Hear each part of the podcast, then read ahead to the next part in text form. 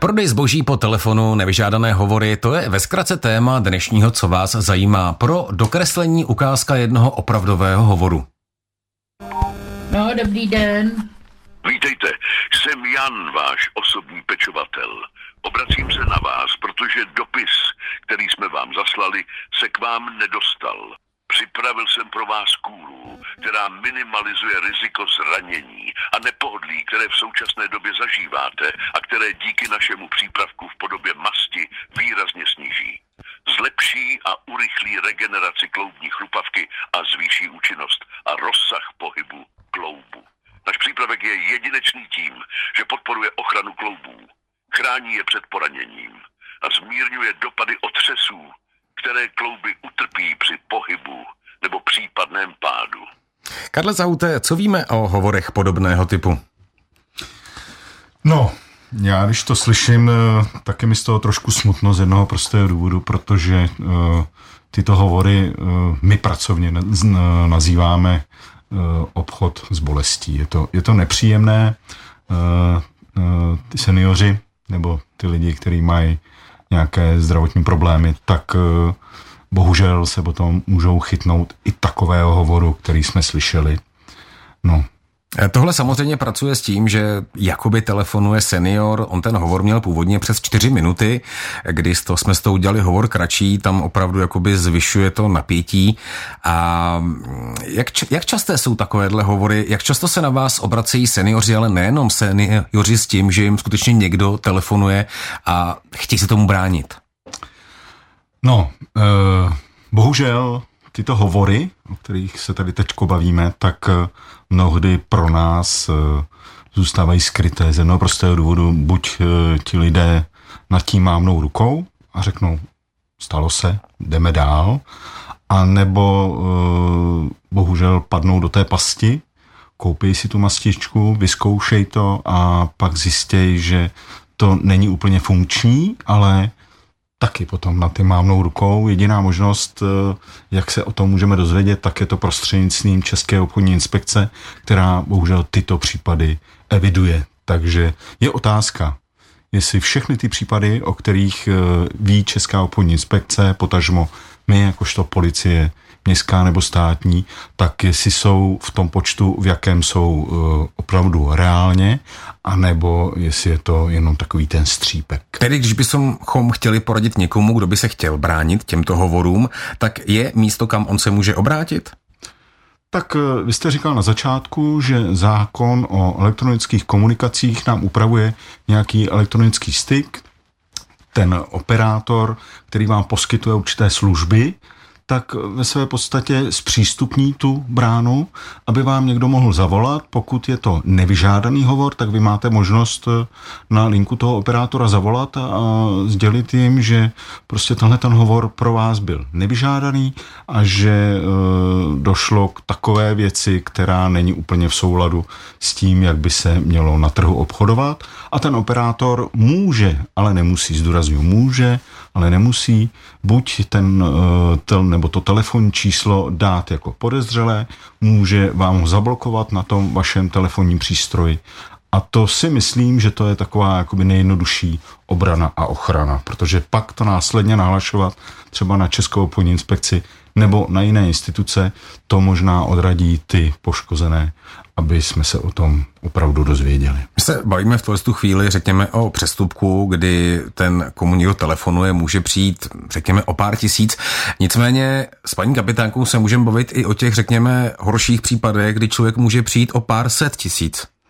Přesně tak, jestli bych mohla začít eh, trošku statistikou. Eh, v loňském roce na území tady Plzeňského kraje tak policisté evidovali 9562 trestních činů, což je v porovnání s rokem 2002 pokles o 645 případů.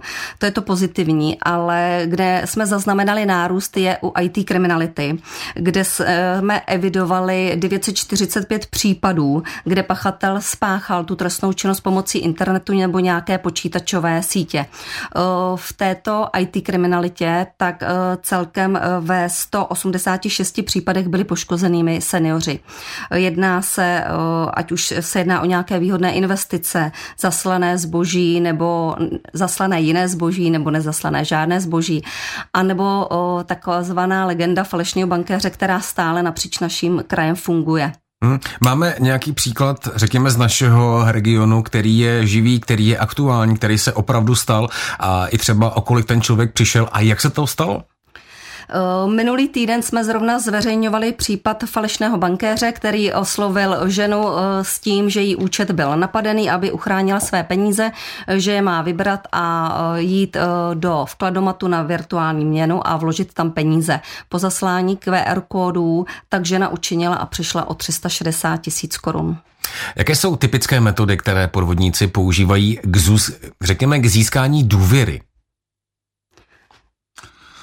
tak eh, těch způsobů je eh, spousta. Vy jste nám tady pustil ten hovor, tam je velice distingovaný a důvěryhodný hlas.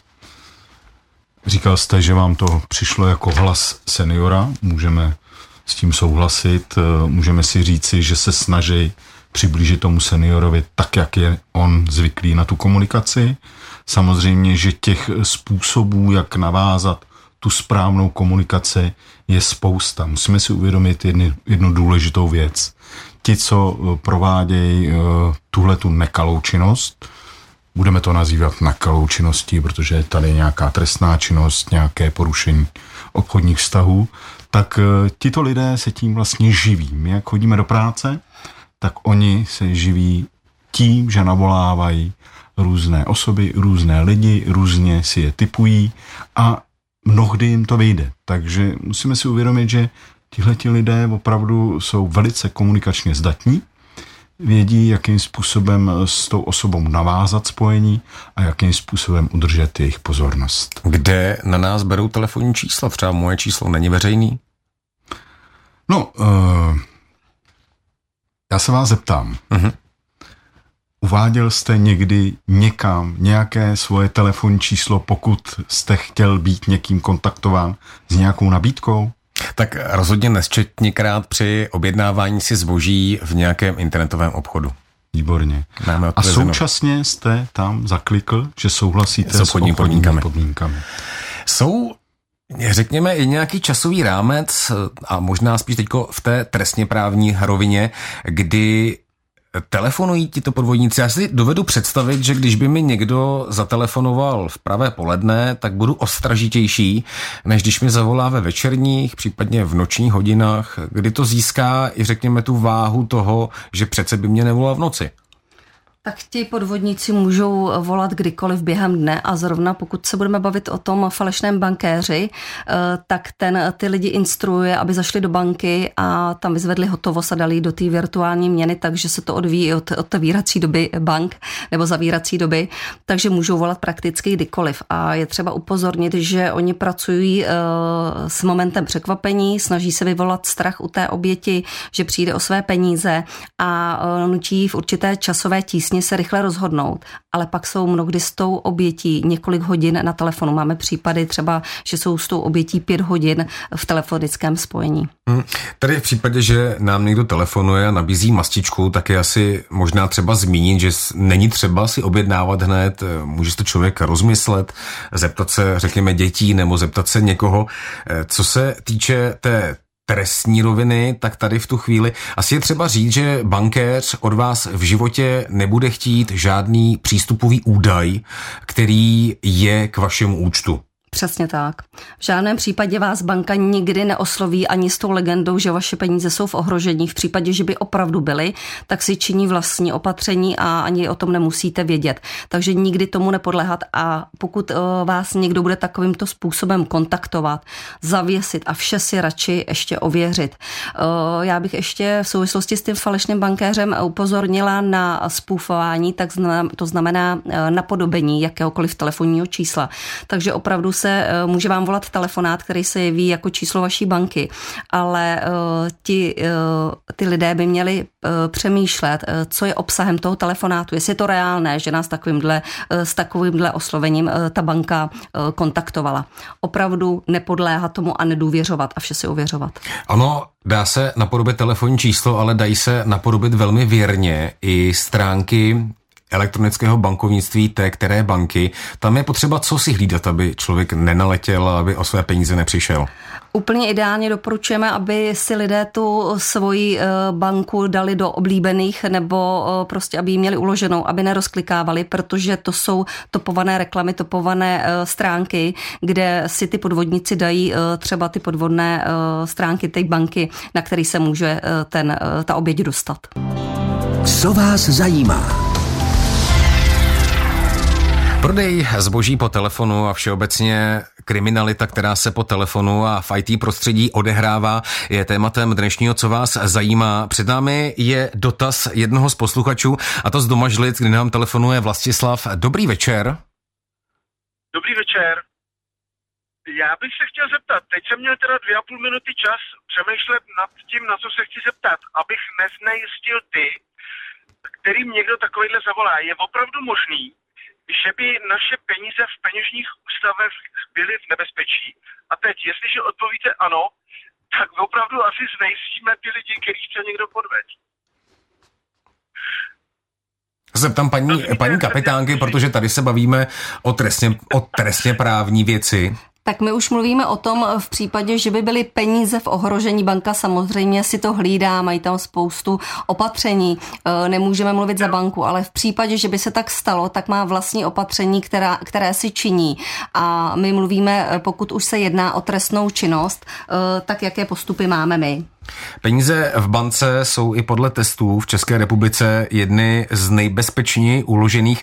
Problém máme spíš v tom, když někdo vyslechne nějakého toho podvodníka a řekněme dá mu své přístupy k tomu účtu, eh, dá mu jakékoliv potr- potvrzovací piny, případně, nedej bože, vybere peníze z bankomatu a vloží je do bitcoin matu.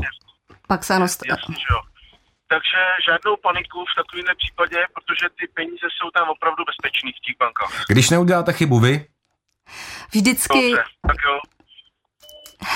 Klidně mluvte, paní kapitánko, je, je, žádný osty. Jestli bych mohla doplnit, vždycky je ta chyba u těch uh, kyberpodvodníků na tom koncovém uživateli. Ten udělá ty, tu chybu, že dá přístupové údaje, že zpřístupní do svého internetového bankovnictví, že dá vzdálený přístup, že uvěří té legendě, jde vyzvednou peníze a vloží je do té virtuální měny. Nejsou to případy, uh, že by se nám nějaký hacker naboural do našeho internetového bankovnictví. Opravdu ta chyba nejzásadnější a nejčastější nejjednodušší je vždy u toho koncového uživatele. Děkujeme za dotaz a přejeme pěkný večer. Naslyšenou. Děkuji za odpověď. Děkuji, naslyšenou. Telefonní linka 221 554 222. Zeptejte se i vy. Zeptáme se, my jsme se bavili o Senior Akademii, která, řekněme, edukuje naše seniory a asi i nejenom seniory, řekněme, to je název. Pojďme si o tom něco říct. Tak, Plzeňská senior akademie na území města Plzně už eh, je od roku 2015. My se tímto projektem opravdu intenzivně zabýváme, máme eh, v tomto projektu zapojeno eh, spoustu organizací. Jedna z nich je Policie České republiky. Kolegyně Kroftová eh, i se svými dalšími kolegyněmi se na tomto projektu aktivně podílejí. Máme tam ale i kolegu z České obchodní inspekce, máme tam kolegy ze zdravotnické záchranné služby, z BESIPu, z Bílého kruhu bezpečí. E, nesmí zapomenout ani na hasičský záchranný sbor. Tenhle ten projekt má právě za úkol e, preventivně působit na nejenom seniory, ale i osoby zdravotně a tělesně postižené.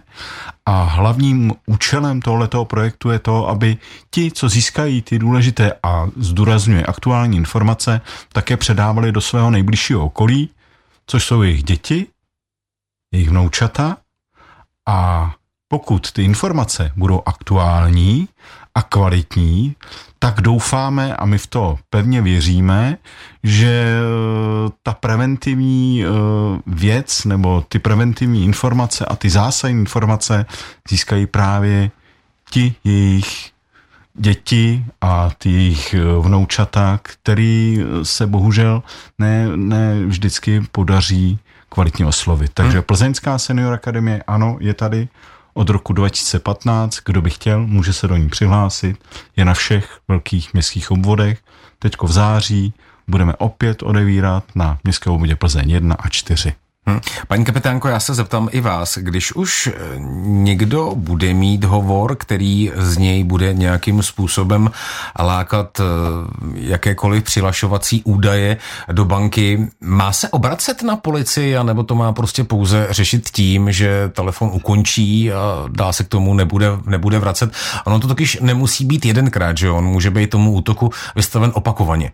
Určitě jako první, teda v případě, že by došlo k ohrožení nějakým způsobem peněz, tak jako první by mělo být kontaktování eh, banky, eh, té, kterou máme, a potom určitě oznámit na policii. Hmm. Já se ještě zeptám možná na, řekněme, tu vaší praxi, kterou, kterou v tomto máte.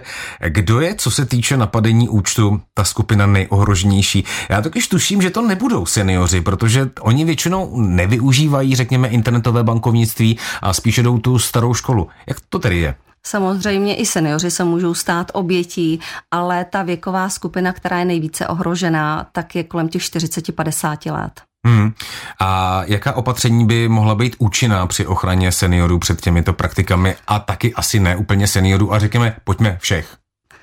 Tak jak tady kolega zmínil, eh, v rámci Plzeňské senior akademie se věnují té preventivní činnosti. My na krajském ředitelství policisté se také věnují prevenci aktivně. Napříč celým plzeňským krajem naštěvujeme seniory, ať už je to v jejich eh, domovech za nějaké zařízení nebo kluby, ale i na veřejně přístupných místech, na akcích pořádáme spoustu přednášek a upozorňujeme na ty aktuální trendy, které se odehrávají.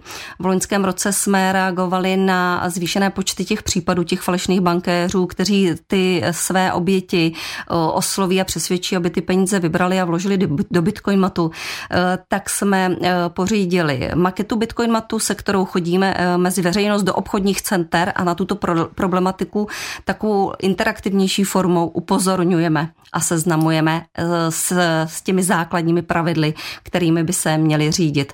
A mimo to je spousta celorepublikových kampaní. Je to třeba republiková kampaň eh, pod názvem Ne Pin Day, kde si každý eh, může eh, na internetu na stránkách www.kybertest.cz zkusit zkusit kybertest, kde eh, mu je přiděleno fiktivních 100 000 korun, prozradím fiktivní jméno, fiktivní platební karta a má tam určitý počet otázek, které jsou mu, eh, které jsou mu přiděleny podle věku, jaký zadá a eh, ten člověk zjistí, jestli opravdu dokáže čelit těm podvodníkům a jestli dokáže správně odpovědět a nepřijde o, té, o ty své fiktivní peníze. Hmm. Má posluchač nějakou možnost se někde u policie dotázat, když si není nějakým způsobem jistý, jestli náhodou se mu něco nestalo? Předpokládám, že to spíš bude otázka na městskou policii. Městská policie Plzeň a policie České republiky eh, tak eh, já si dovolím tvrdit, že na, na území města Plzně jsou ty vztahy nadstandardní a dovolím si tvrdit, že eh, jakékoliv informace se dozví městská policie, tak je předá policii České republiky a funguje to i naopak. Protože oběma těmto organizacím jde o to, aby se občani na území města Plzně, potažmo na území celé České republiky, cítili bezpečně a nemuseli mít strach ani o své finance, které mají někde na bankovních účtech, nemuseli mít strach být pohodě a v klidu ven.